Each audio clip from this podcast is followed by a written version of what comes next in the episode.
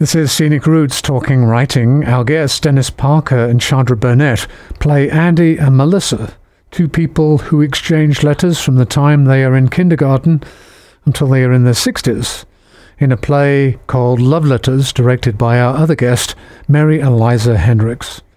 This is Dennis and Shandra reading letters written when Andy and Melissa were seven.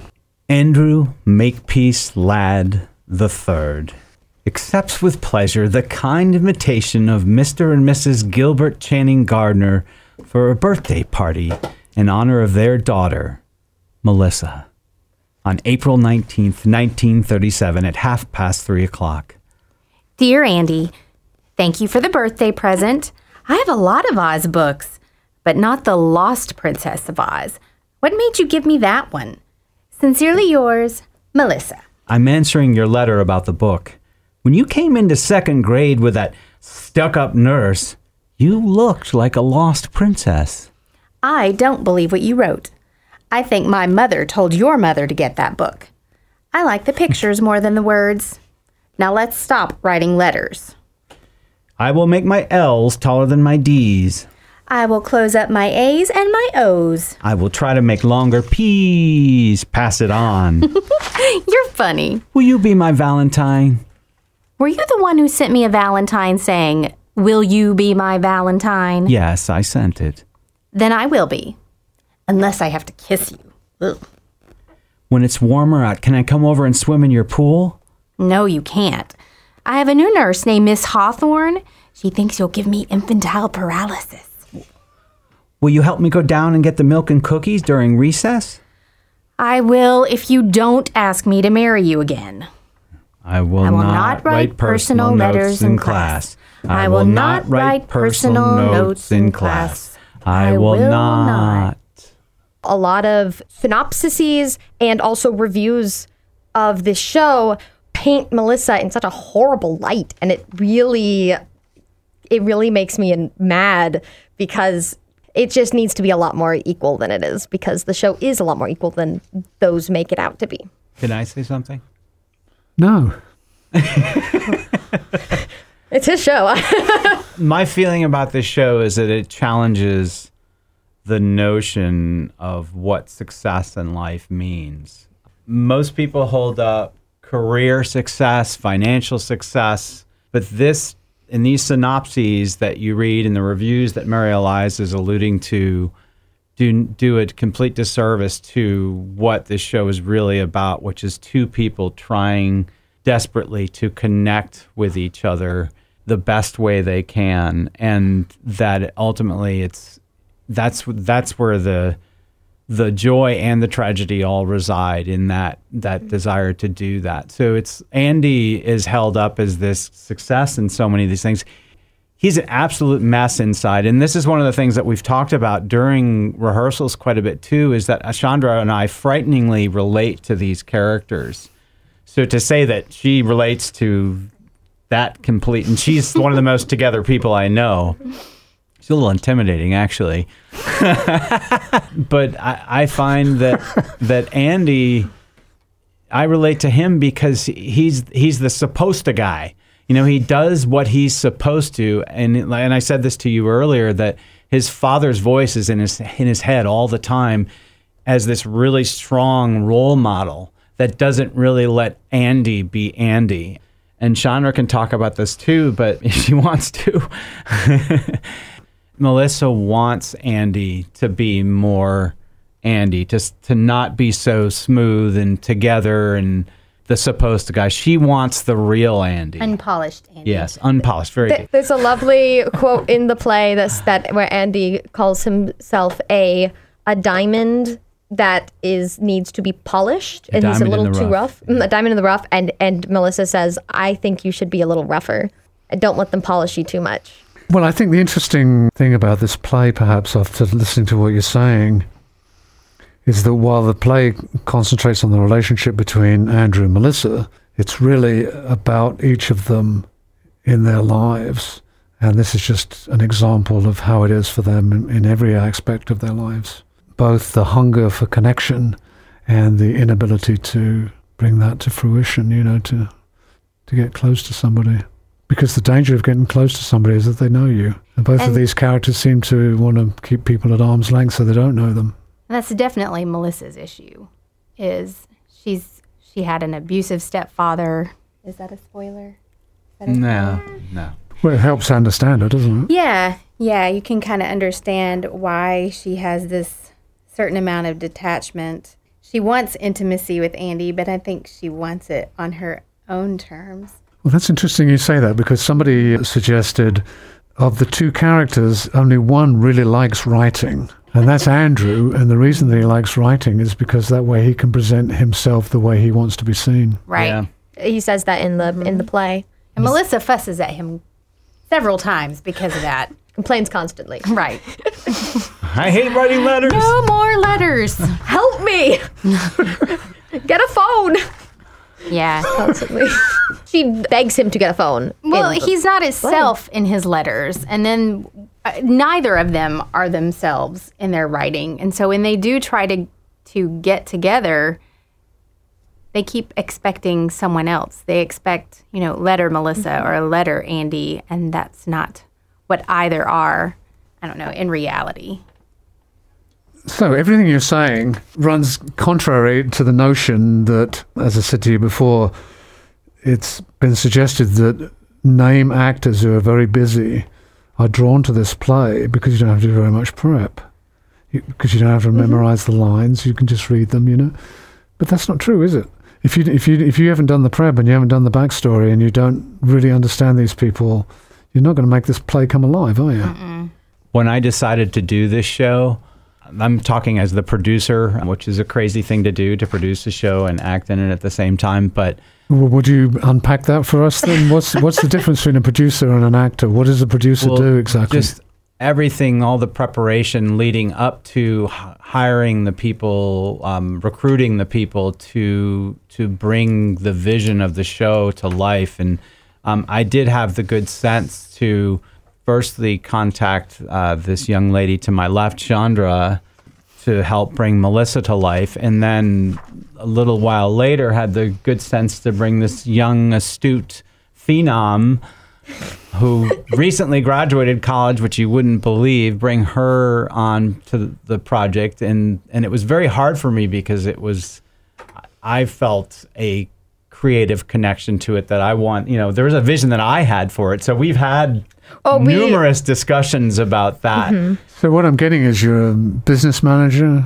casting director. Yeah, I mean, you could call me production manager too. I hate labels. We've talked about not mm-hmm. liking labels. That's a whole separate set of responsibilities from your acting. Yes, D- And Dennis has does been one running wild. distract to the other? immensely, but hopefully not. And what I mean by when we get into rehearsal, there's there's a lot of times I fall into the rehearsal. I do. It's also one of the things that, and Shandra can speak to this, and Mary Eliza, because she's done a lot of, she's an accomplished actress herself, that you lose yourself in a character even for a little while while you're doing it. And so it's a, it's one of the great escapes. And that's not to simplify it. It allows you to live someone else's life for a little bit, and it's it's a nice break from the harsh realities that we all deal with on a daily basis. Well, it was gonna strikes me that maybe you get uh, you get insights as a result of that into your own lives, right? Yes. I mean, that's why we read, isn't it? Oh boy, howdy, mm-hmm. yes. I tried I tried really hard to create a rehearsal space where we were because the show's largely about intimacy and vulnerability between these two people. And so part of my goal as a director in order to bring that out in both the actors and then their characters was to create that rehearsal space among the three of us. And so I hope that that has uh, helped and I think it has helped y'all's ability to fall into the characters and discover about the characters. It's very much like being in counseling. we're sitting at a desk. Mary Eliza's sitting right across from us. well, we're dissecting these characters. We're dissecting their psychology and their motivation. And to get back to what you were saying earlier about how a lot of large name actors are drawn to this because they don't have to do any work on it. Well, what we found actually, what I think is making this show and their performances so rich is that we went every page of this show and broke down what are Melissa and Andy going through individually and together. How are they dealing with this? Why are they saying these things to each other? What do they need from each other? and why do they need it and how do they get it and those are some of the things that m- most actors will acknowledge um, make a compelling performance and we've been working on that for weeks and i think that it will really help enrich the show and it really has When you're reading Andy's letters, you are aware of his backstory, of, of what's going on in his life. Is, and how is that represented in the letters? Honestly or dishonestly? Yes. They're both because well, we've talked about it, and it's the thing of what does Andy need from Melissa? How is Andy getting that from Melissa? Does Andy need Melissa to believe he's some sort of perfect person, or is Andy being truthful? And the interesting thing about their relationship is that Melissa brings about a lot more truthfulness in Andy than a lot of other people do in Andy's life. And so you get this fascinating push and pull because Andy also brings about a lot of good and support in Melissa's life that she doesn't get in real life. And so it goes back and forth. And we talk about when is Andy presenting a fake version, a mask of himself, and when is Andy being real with Melissa? And also, how does that sound different in your voice? How does that feel different in your body? How is that presented differently on stage? And how does Melissa react? Does Melissa know? Uh, We think Melissa knows. So it's somewhat misleading to say that this is a play with two actors reading. It's two actors acting, and you're, you, much you so. are enacting the people who are writing these letters as you read their letters, right? But there's a lot more than just reading hmm. them. Getting Very back to your so. question about the a- accuracy of what Andy is relaying to Melissa and to the audience, the exposition part of it, where the talking about what's going on in his life, is very accurate, and you're it's really easy to follow along with what's going on. It jumps in time, especially we notice that the first half of this show is childhood for the most part up to college years and then it's adult years and it just the speed of time increases greatly. But you're able to follow what's going on how he gets to his place in the world. But to Mary Eliza's point when you get to the feelings side for him it's not accurate and that's where the fun comes in and Melissa picks on Andy Tell me more about your feelings. I know. At one point, she, says actually that. says that. That's even early on too. I'll tell you about my dog. Well, what about uh, what about Andy with Melissa? What is, what's Melissa getting out of this? Good question. I think it's it's similar to what Mary Eliza just said. Some some sense of stability. She hasn't really had that in her life at all. She came from money, but money didn't hold her family together. Her family of origin ultimately dissolves. And I think, you know, Andy's been there since, you know, pretty much the beginning. He also supports her artistically great uh, um, a great deal, even when Melissa is struggling artistically. Except for the tray. Except for the tray. What is this? Can, can I can I take you back a second, Shandra? Okay, so you said Andy's been there from the beginning. Mm-hmm. So what's Andy's attitude? Is is he paternal? Is he supportive? Is he judgmental? he all the things at, at different parts of the show. I don't know that I would say he's paternal. One time I can call one instance when I felt that it was very. Well, she, Yeah, they- she says he's fraternal at one point. Absolutely. Mm-hmm. And that makes it difficult for her. when she's ready to be romantic, he's not. There's this, and vice versa. I, I think that happens in a lot of people's lives. Absolutely. That's why I think people mm. can relate to this in many ways. Yeah, because it's so much more than it would appear. Right. Well, even someone who's married can have a crush. Oh yeah, I'm th- I'm sure that happens all the time. I mean, the longer mm. you're married, the, well, I'm not going to say that because then my wife's going to hear this and be like, "What?" Giving himself away already. Charming. Speaking, yes. No, but I think that that's. I mean, we all, we all, yeah, we all can't connect with the people that we find attractive emotionally. I'm, you know, way beyond physical. This is an emotional attraction. I'm sure there's a physical attraction too, but it's an it's an emotional connection that. Uh, you know, there's an opposites element to it too. Well, you know, it's, it's, it seems to me they, they must have an incredibly powerful connection when you connect with somebody when you're so young. I mean, you know everything about them, Hmm. right? Uh, You know, Absolutely. Yeah.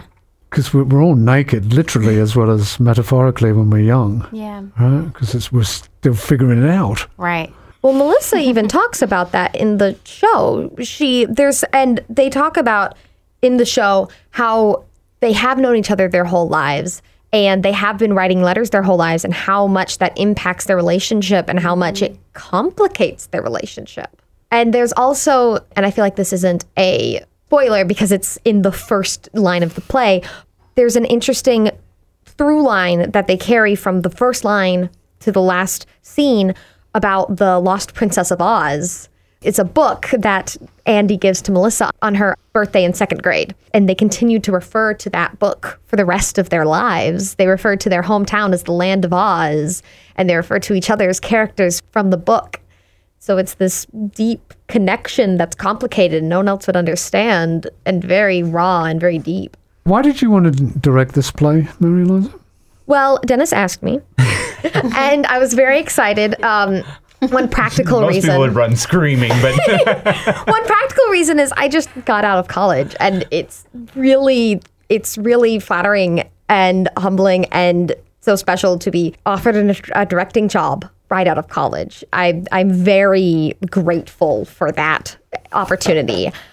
Also, uh, part of how Dennis presented this to me was that this is a show about two people who are later on in their lives reading about from when they were young to when they were old, performed by two people, um, roughly middle aged.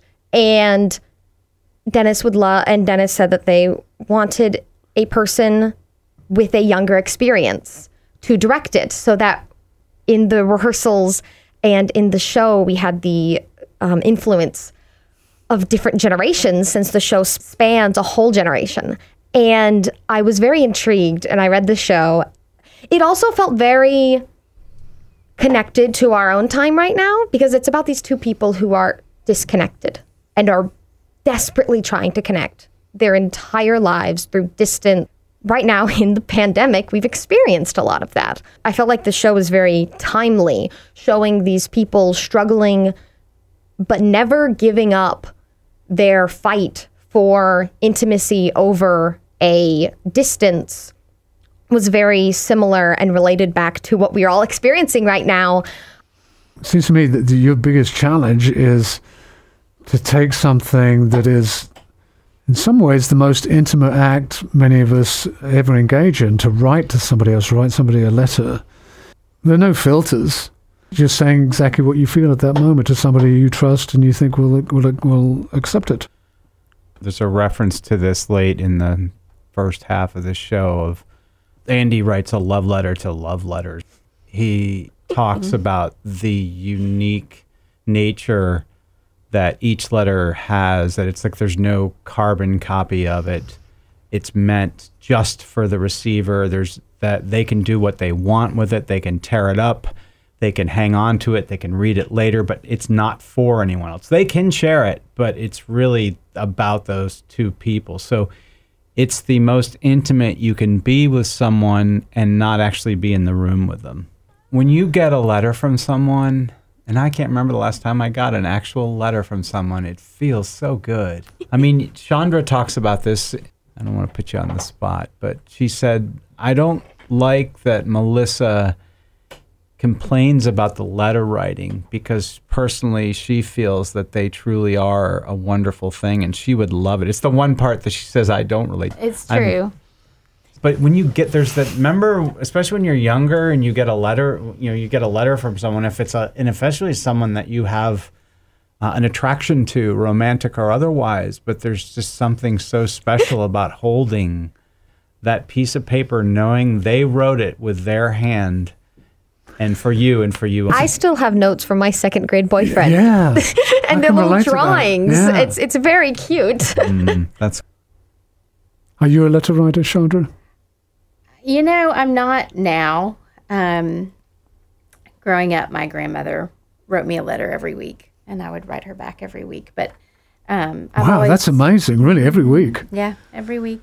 Do you still have them? I do still have them. Oh, that's so Yeah, cool. That's better than a photograph album, right? Yeah. She lived uh, not far, far away, but six, seven hours away from her family. Um, my dad was her son. So she initiated it, you know, to stay connected. But yeah, it was very special. And then, I mean, I had pen pals growing up back when it was a thing, you know, to have pen pals. And, you know, and in high school, when a boyfriend was away for the summer, you know, you would look forward to receiving letters from him. What attracted you to this play? Why did you want to play this this character? Well, Dennis asked me to read the script. I don't know that there was any one thing. I feel like it's very obviously very well written. The characters are very complicated. I tend to do musical theater and play characters. I mean, you can obviously you can be a complicated character in musical theater, but it's just very different. So it was just very intriguing to do something that had such a a character who had such a complicated history and then the span of time age 7 through 60 was very intriguing it's definitely challenging but i don't know that that's why i wanted to do it i'm, I'm too tired to be challenged dennis. Don't worry, you'll be comfortable later. Um, Do you like Melissa? yes and no. I, I think i can identify with her to a degree but there's a part of me a huge part of me i guess the part of me that is like her is like get it together woman. Do you know what i mean? Like it's very frustrating. Like why can't you get it together. You know you've been given all this stuff. You know why can't you get it together? You've had this amazing education. You have you know the financial backing. It just goes to show that sometimes that just doesn't matter. Well, I'm wondering what it's like to experience as, as an actor to play somebody who's. I guess the question is: Is it easier to play somebody you can easily relate to, or somebody you find really difficult to relate to because they're completely different to you? That's a very good question. It is a lot of fun to play someone who is completely like your polar opposite because you know in everyday life you're you're the same person obviously. So it's fun to be someone you're not. It helps you understand humanity a little bit better. On the flip side of that, playing someone who you identify with, especially in painful and difficult ways, can be very cathartic, actually. That's what I kind of meant when I said it's like therapy. You know, I'm, I'm, I'm Yeah. coming. I'm coming to feel, Shandra, that, that all performance is to some degree therapy because I certainly, Absolutely. you know, have that conversation with s- songwriters mm-hmm. and with the writers. Well, art is there mm. is v- you put so much of your soul into artwork and even acting some people think acting is just reciting lines but it's it's the artwork that goes into acting is crafting the person that you're portraying on stage on top of the words the words are a canvas the director's job is to make sure those canvases look good together and they work together Well, it strikes me too that if, in order to interpret anything, you have to bring something of yourself to it. Right? Absolutely. That's something, and that's, I think, yes. And you have to, you only can build upon your own experiences. You cannot build from nothing. And so every character will be colored by who you are as a person. And that's why no character can be played the same way twice by two different people or even by the same person because at a different time in their life, they're going to have different experiences to build from. And so I think that's why art acting is a very cathartic experience. It it can it can be, and it's very rewarding. Yeah. Is that true, Dennis? Is it more rewarding for you now than it was when you first started doing it because you you've gotten older, you've had more experience? Compared to Shandra, who's been doing it since she was a kid, I, I really only started doing stage acting five years ago. I mean, I've done stand up comedy, which oh, Is, is is there any difference? big difference. That is Oh, yeah. ultimately, that's nudity on stage. I mean, you're emotionally naked and you have nothing to hide behind at all except for your dry wit. I've performed before, but this is a recent discovery, and I, I tell young people, I say, take advantage of this because I missed the train early on. I w- auditioned for a show, and I think I've told you this before in my th- early 30s, and it was such a miserable audition as far as the way the director and the choreographer, it was Into the Woods, was the show. And they took themselves so serious. and I was so turned off too. by that. And I said, forget this. I'm, I'm, I'm not want it. I didn't, they had two days of auditions they wanted me to come to. And I said, no, I'm done. Thanks. You guys, you really, it's called a play for a reason. so I'm fortunate enough to have had my kids get involved with the Signal Mountain Playhouse. Just I got to know started. some of the folks in the Signal Mountain Playhouse. Yeah, we all. Uh, Shandra started there when she was young, and uh, and we I just did there. the most recent production together, all of us. Now, you said that stand up is different, but it seems to me that in order to do stand up comedy, you first have to craft a performance persona. You do, but there's no real true character. It's still you. If you're being Dennis honest, has a performance persona, don't I? Well, the, the comedy too is very different there's from a pot sitting next to this kettle. There wasn't in any way a useful prep for you? It was the thing that it was. I remember when I got up for my first audition and Shandra was there, and I couldn't believe how comfortable, other than the singing and dancing, but when I got to actually act the scenes, it just it felt totally correct. And I said, "Yeah, where has this been my whole life?" My son was sitting in the amphitheater watching too, and he was just like. Dad, where has that been? And I just said, I don't know. It was a goofy role. It was the toy Chitty- maker. okay, yeah. Yeah, the toy maker in Chitty Chitty Bang Bang, which was played by Benny Hill. So it was a comic role and it was over the top. So there's what's I mean for a performer, so there wasn't Dennis's a lot of deep thought about it, but it it's it just felt so good. So but over I've discovered over time that I enjoy kind of what Shandra was playing. I like playing people that are really the opposite of me or m- mean characters. Although I've played a number of mean characters the last couple of years and I'm I was like, I want to play a nice guy for once. So Andy's very attractive that way because he's a nice guy. Um, he's got his problems, but a- can be nice. He's got his problems, but no, yes, he's this is the the challenge of being the only man in this production. Is I'm always hearing about the man's got his well. problems. Okay, Andy is a very sympathetic character, but both Andy and Melissa are deeply flawed humans. They are, and I've said that. Yeah. in his heart of hearts, Yes. he is a caring. It's funny. I find that sometimes during rehearsal, I'm occupying the headspace of Andy, and Shandra will say something about Melissa and something that Andy has done or said, and how it bothers Melissa, and I find myself bothered by her being bothered. It's like, and some people call that method. It's just that I you, have a tendency to occupy an emotional space that you're in. When I I've was in a rehearsal about a year and a half ago for a real jerk of a character, and I was at rehearsals. I was a crusty, you know, fellow. I mean, I, I in rehearsals I was I was living in that emotional space that I, I could turn it off, but there were elements of him that were there present. In one point, I barked at the director and called him a name that I can't repeat on the air because he made me mad. And I went, "Did I just say that?" And uh, so that's when I sort of like, "Wow, am I am I actually uh, falling away from this character when we're not rehearsing?" But he knew that, and so he respected that. This is very cathartic for me too. There's a really fine line between the persona that you develop and who you are.